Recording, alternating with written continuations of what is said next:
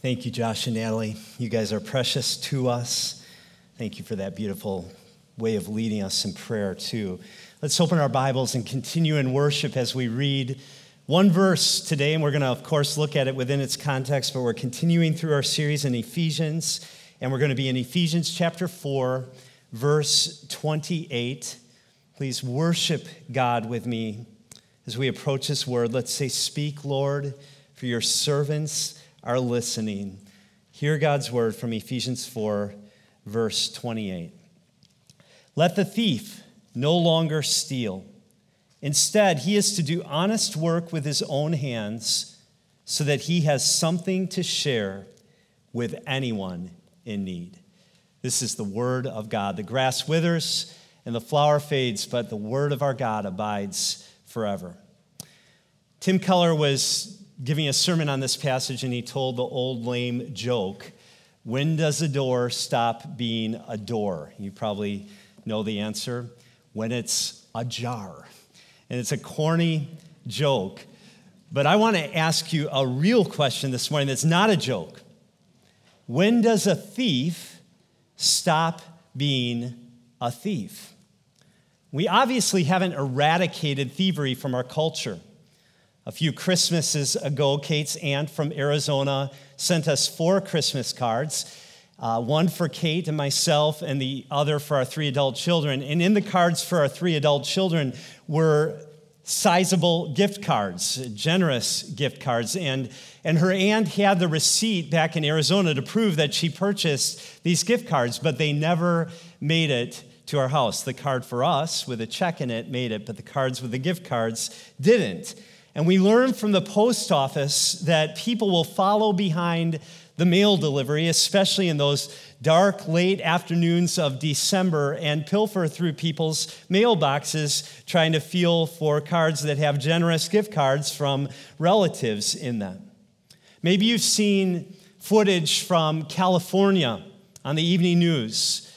People walking out of stores with stolen goods fearless of the consequences. And voters from that state approved Proposition 47 back in 2014. And since then, there's been this massive increase in petty theft and property crimes. The intent of Proposition 47 was to free up law enforcement to be able to focus on prosecuting violent and serious offenders. So it downgraded certain crimes from felonies to misdemeanors. And now in California, you can get away with stealing, shoplifting, grand theft, receiving stolen property, forgery, fraud, and writing bad checks with only a misdemeanor as long as the stolen property is under $950. And residents say rarely are these crimes, these misdemeanors, prosecuted. One condo president association in San Francisco said, Every bicycle in our building has been stolen. I've caught so many people stealing packages. They don't care, they know nothing will happen to them.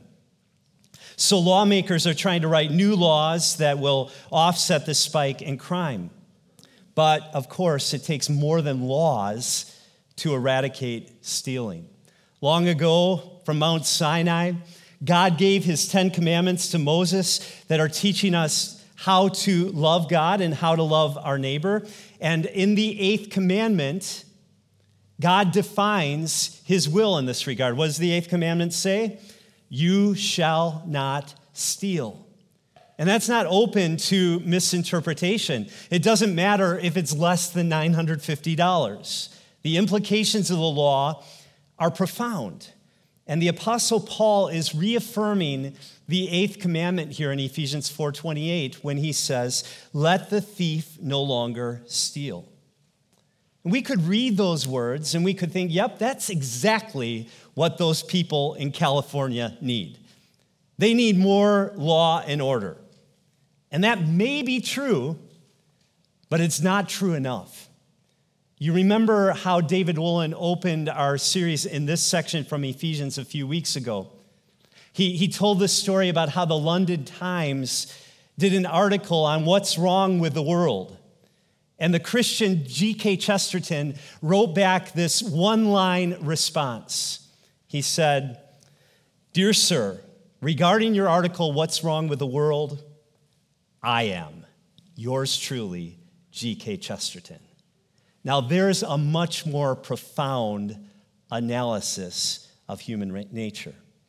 And we don't usually think that way. Kevin DeYoung says that when it comes to the eighth commandment, you shall not steal, most of us initially approach this commandment by thinking, yes, finally, I get some breathing room.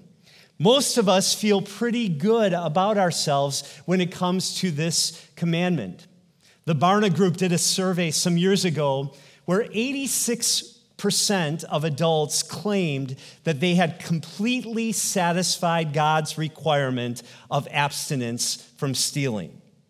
Most of us are glad that a commandment like this is in the Bible because we want those thieves and robbers out there to be held accountable for their crimes. But we don't think that the commandment threatens any of us. It's for, the, the, it's for our protection against the bad guys, is what we tend to think. But I ask you again when does a thief stop being a thief? Is it when a person simply avoids those crimes that are prosecutable by the law? Or does God's law maybe go a little deeper than that? Does it go under the surface and get to our hearts? Could it be that more than 14% of us in this room are guilty of violating God's command not to steal? Do you really think that 86% of our congregation has completely satisfied God's requirement of abstinence from stealing? I don't think that 86% of our pastoral staff has completely satisfied God's requirement of abstinence from stealing. We're all guilty. We have been a part of what's wrong with the world. And the Apostle Paul is writing to these Christians in Ephesus. They're at the crossroads of commerce in the Roman Empire. They're living in a culture where things like theft and fraud are commonplace. But these are people who have started to learn Christ. They are hearing the truth as it is in Jesus, we read back in verses 20 and 21. And the first principle of truth we learn when we come to Jesus is that there is an old self that needs to be put off. You see that in verse 22. Take off your former way of life, the old self. It's like when I come home from a run on a really hot and humid day, and I am just covered in sweat and filth. I don't dare go walking around the house and try to hug Kate dressed like that. In fact, she'd rather that I just go straight down the stairwell to the laundry room because I've got some things that I need to take off and put on before I can live comfortably in our house. That's what Jesus is teaching us about our old self. He says in verse 22 that it is being corrupted by deceitful desires. That's true for all of us. You and I are battling against a depraved nature, against corrupt desires that come from deceit, from lies. So, how do we change? Well, the answer is in verse 24.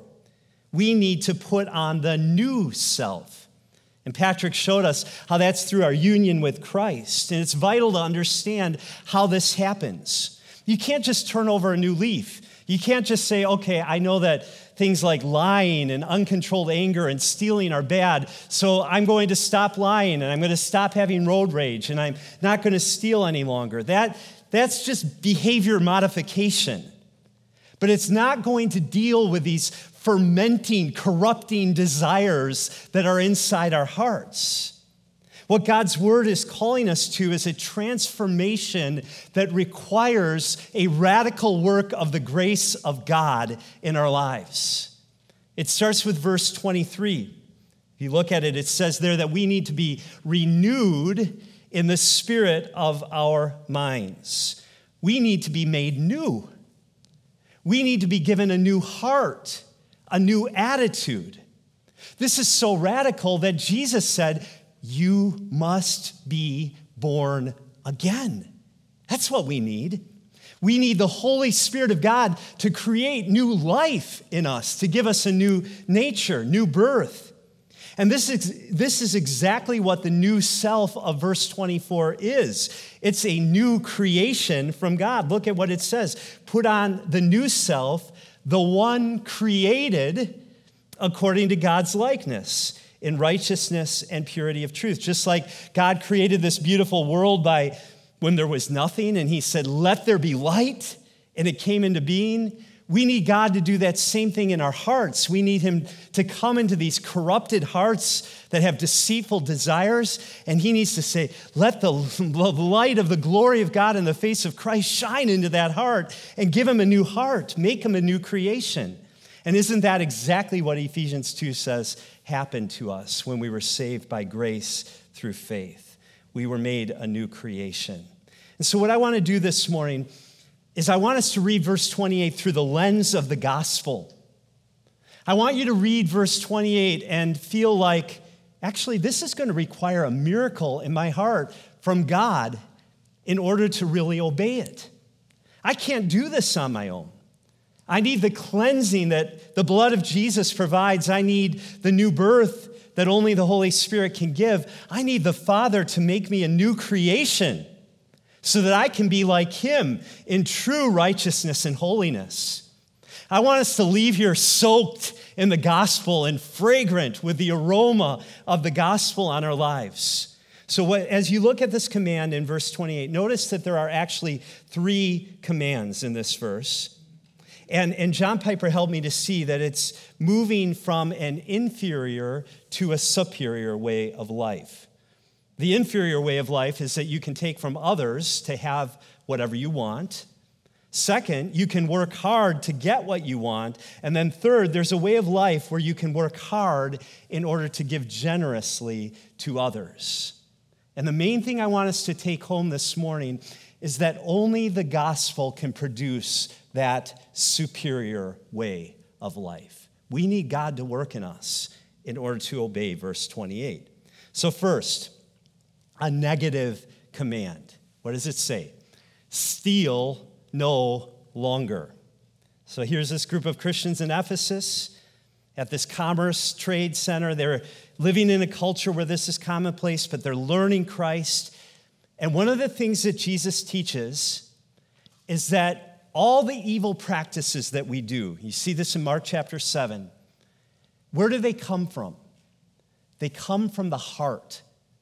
Jesus said, out of the heart comes theft. Theft is one of the toxic, polluted weeds that comes from a heart that has deceitful desires. It's taking what belongs to others and using it as your own.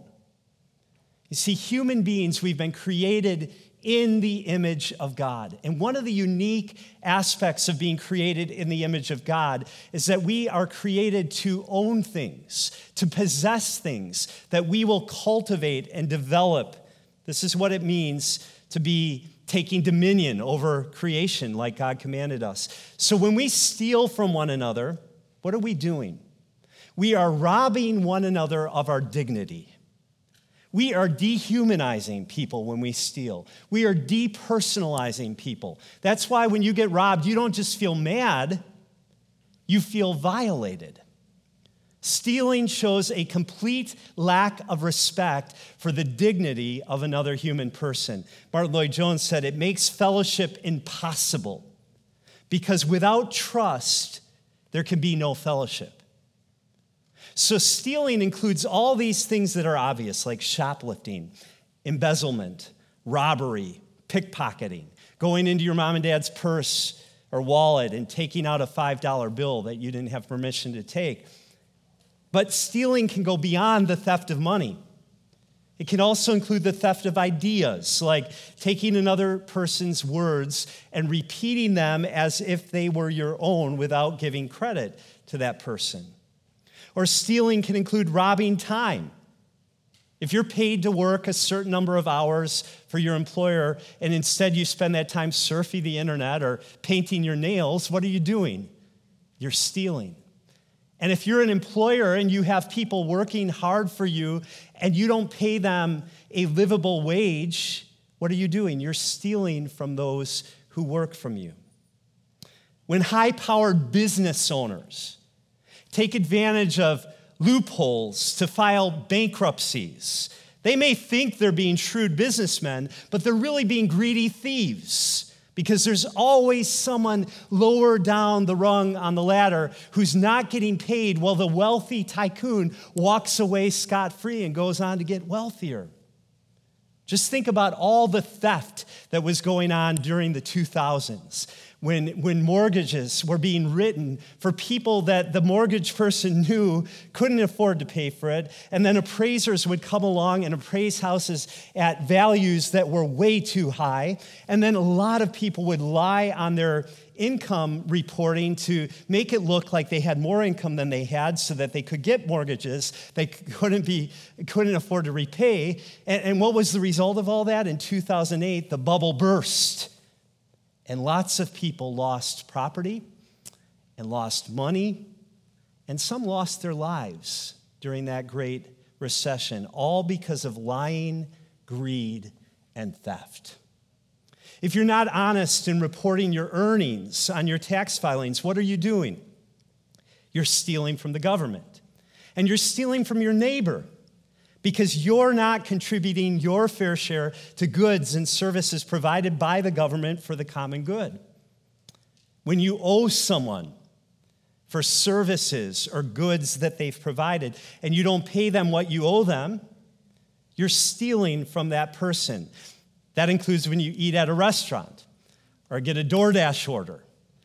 And if you don't tip the person who's serving you who's bringing the food to your door. And, and by the way, in 2021, a tip is more than 10%. If you don't do that, you're, you're defrauding, you're, you're, you're squandering what belongs to someone else. What about when you fail to care for the needs of the poor? When it's in your power to do something for those who have need? What does the Bible say you're doing when that happens? It doesn't just say you're being stingy, the Bible actually says you're robbing the poor of their due. And what about our duty to God? Who is God? He's the owner of all things. What does the Bible say? The earth is the Lord's and everything in it, the world and all those who dwell in it. And so all that we have is from God and, and for God's glory. And God wants his people to handle their money in a way that shows that they believe that God's the owner of all of it and that we trust him to provide for our needs. And in the Old Testament, that meant that Israel was supposed to tithe a tenth of their income to the Lord. And in the book of Malachi, chapter 3, when the people of Israel were failing to do that, what did God say they were doing? He said, You're robbing me. You're robbing me. Now, we could talk the, uh, about the question is tithing still a requirement for believers under the new covenant? And, and that's a, a worthy question to ask. But I think you would be hard pressed to make a persuasive case why new covenant believers should give less than old covenant believers when the standard of giving in the new covenant is no longer a percentage, it's a person, the Lord Jesus Christ. And what was the extent of Jesus' giving for us? He held nothing back, He gave His all. So we can rob God if we don't give Him what is His due.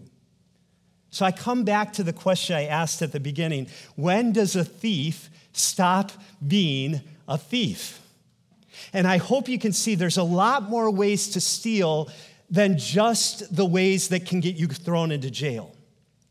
And just because you've avoided prosecutable offenses doesn't mean you've satisfied God's requirement of abstinence from stealing.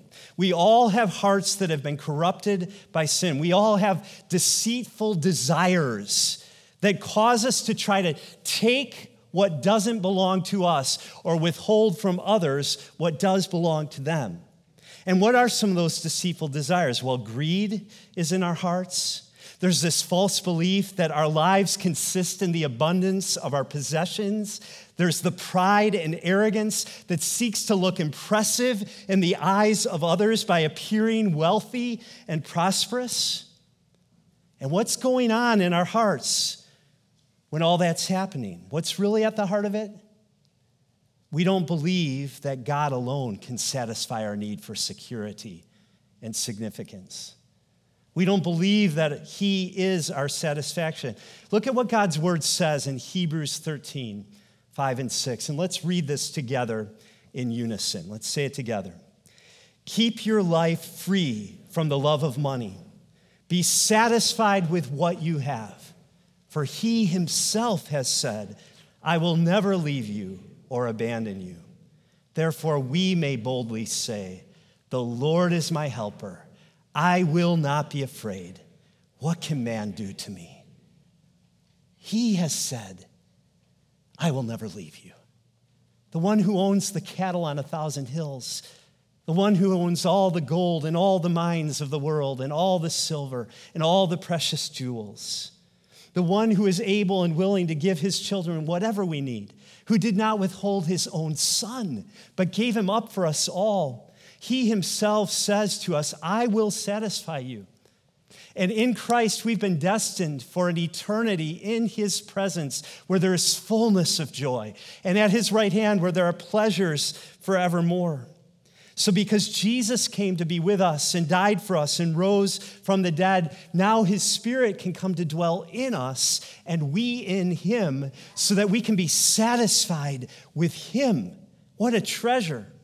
And when that when he becomes our chief joy and satisfaction, when our hearts are satisfied in him, it seems dirty and it seems tawdry and it seems disgusting to take from others what belongs to them in order to get some cheap satisfaction for a brief time now. So you can see this command to stop stealing it goes beyond deeper than the superficial level on the surface. It goes to our hearts. What, what it's telling us is we have hearts that need to be changed, hearts that will be satisfied in God alone. I want you to notice that right here, even in this first phrase, this first command, there's, there's a hint of hope. And the hope is this a thief can become someone who is no longer a thief. You don't have to stay that way. There's power in the gospel to change you. In fact, I think the NIV has the best translation of this verse. It says, Anyone who has been stealing must steal no longer. In other words, your sin doesn't need to define you, it doesn't need to be your identity. By the grace of God, you can become someone who steals no longer. You remember when Jesus was dying on the cross? Who was on either side of him? Two thieves. And one of the thieves looked at him and said, Jesus, remember me when you come into your kingdom. And Jesus forgave him his sin and said, Today you're going to be with me in paradise. And that wasn't the only thief Jesus died for. Jesus died for millions of thieves who are going to be redeemed by him and saved and rescued. And when he saves you, he goes beyond merely forgiving you. He starts to change you. He starts turning your life in a new direction, and He fills you with purpose and dignity and meaningful service to Him and to others. And that brings us to the second point this morning. It's a positive command here. What does it say? Let the thief no longer steal, but instead let him do honest work with his hands with his own hands. This is the way the Bible always describes how people change. It's not just stop doing this, it's also start doing this. It's put off and put on. And the Holy Spirit wants to turn the attitude of our minds from one of taking in order to get what we want to one of working. He wants us to be people who work. Work is part of God's design for humanity. Isn't this a great text for Labor Day weekend? The word there for work is a word that talks about hard labor. Speaking of strenuous exertion, the kind of physical toil that makes you sweat, or the kind of mental and emotional and spiritual toil that strains your capacities to the limit. A Christian must not be afraid of hard work. It's part of God's design. We are people who need to be working hard. It's essential to who we were created to be, again, because we're in God's image. And who is God? He is a great master worker. And our work should reflect His glory. Our work should mimic His creativity. Our work should represent His reign on earth. Tim Keller writes this. I think this is a great statement. Work is so foundational to our makeup that it is one of the few things we can take in significant doses without harm. You can work hard and it's not going to kill you. Indeed, he says the Bible does not say we should work one day and rest six or that work and rest should be balanced evenly. But it directs us to the opposite ratio. Leisure and pleasure are great goods, but we can take only so much of them. If you ask people in nursing homes or hospitals how they are doing, you will often hear that their main regret is that they wish they had something to do, some way to be useful to others. So, work is good. It's part of God's design. And I want you to see that in the Bible, there is no division between sacred work and secular work. That's a false dichotomy that the church sometimes makes. And way back in 1949, Dorothy Sayers cleverly critiqued the way the church drives this wedge between the secular and the sacred. She wrote, The church's approach to an intelligent carpenter is usually confined to exhorting him not to be drunk and disorderly in his leisure hours and to come to church on Sundays. What the church should be telling him is this that the very first demand that his religion makes upon him is that he should make good tables. In other words, do your work for the glory of God. God takes pleasure in your work in his world. Your, your work in this world matters to God. It's if you're doing it in faith as a Christian, it's actually going to endure in the new creation. There's going to be fruit that will endure. That's what we sang about this morning. Your labor is not in vain. But it's possible, isn't it, to work very hard and not be doing it in faith. It's possible to be working very hard so that you can spend all that you earn on yourself so that you can make yourself and your own status and reputation more impressive in this world. You could read this verse, verse 28, and you could think all the Apostle Paul is doing here is affirming the American dream. Don't steal, work really hard, earn a bunch of money, and live your best life now. And that's not what Paul is saying here. Someone put it like this If self is what you're living and working for, it might keep you out of jail, but it won't keep you out of hell. What God is calling for here is something that needs a new heart, something that requires His grace to change us. We, we can be doing honest work with our own hands and be doing it all for ourselves. You don't need a renewed mind to do that. And if that's all you're doing, in God's eyes, you're still a thief. Because what are you doing? You're using the hands that He has given you, and the body that He has given you, and the breath that He has given you, and the health that He has given you, and the talents that He has entrusted to you, and you're squandering all of it to live selfishly for yourself instead of to serve others sacrificially. So you need the gospel to get the kind of heart motivation Paul commands at the end of this verse.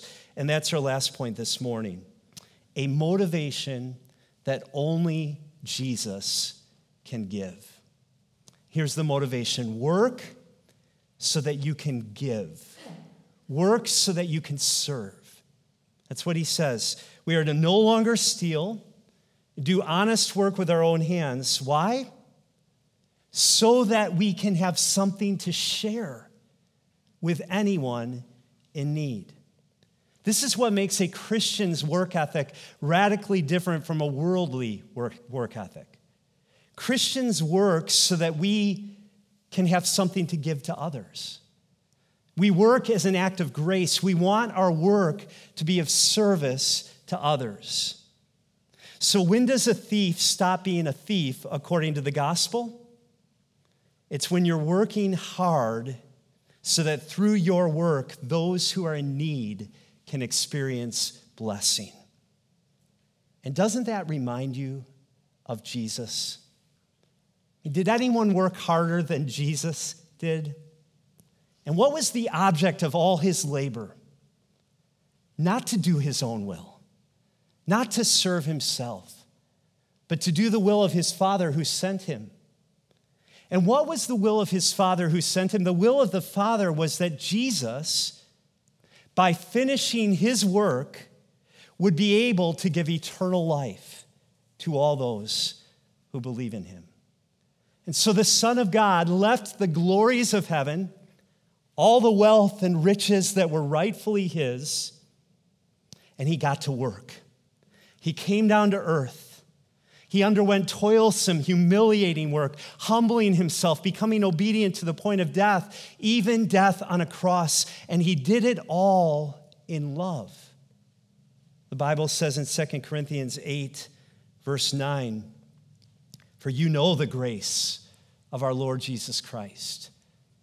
Though he was rich, for your sake he became poor, so that you, through his poverty, might become rich. That's Jesus' work.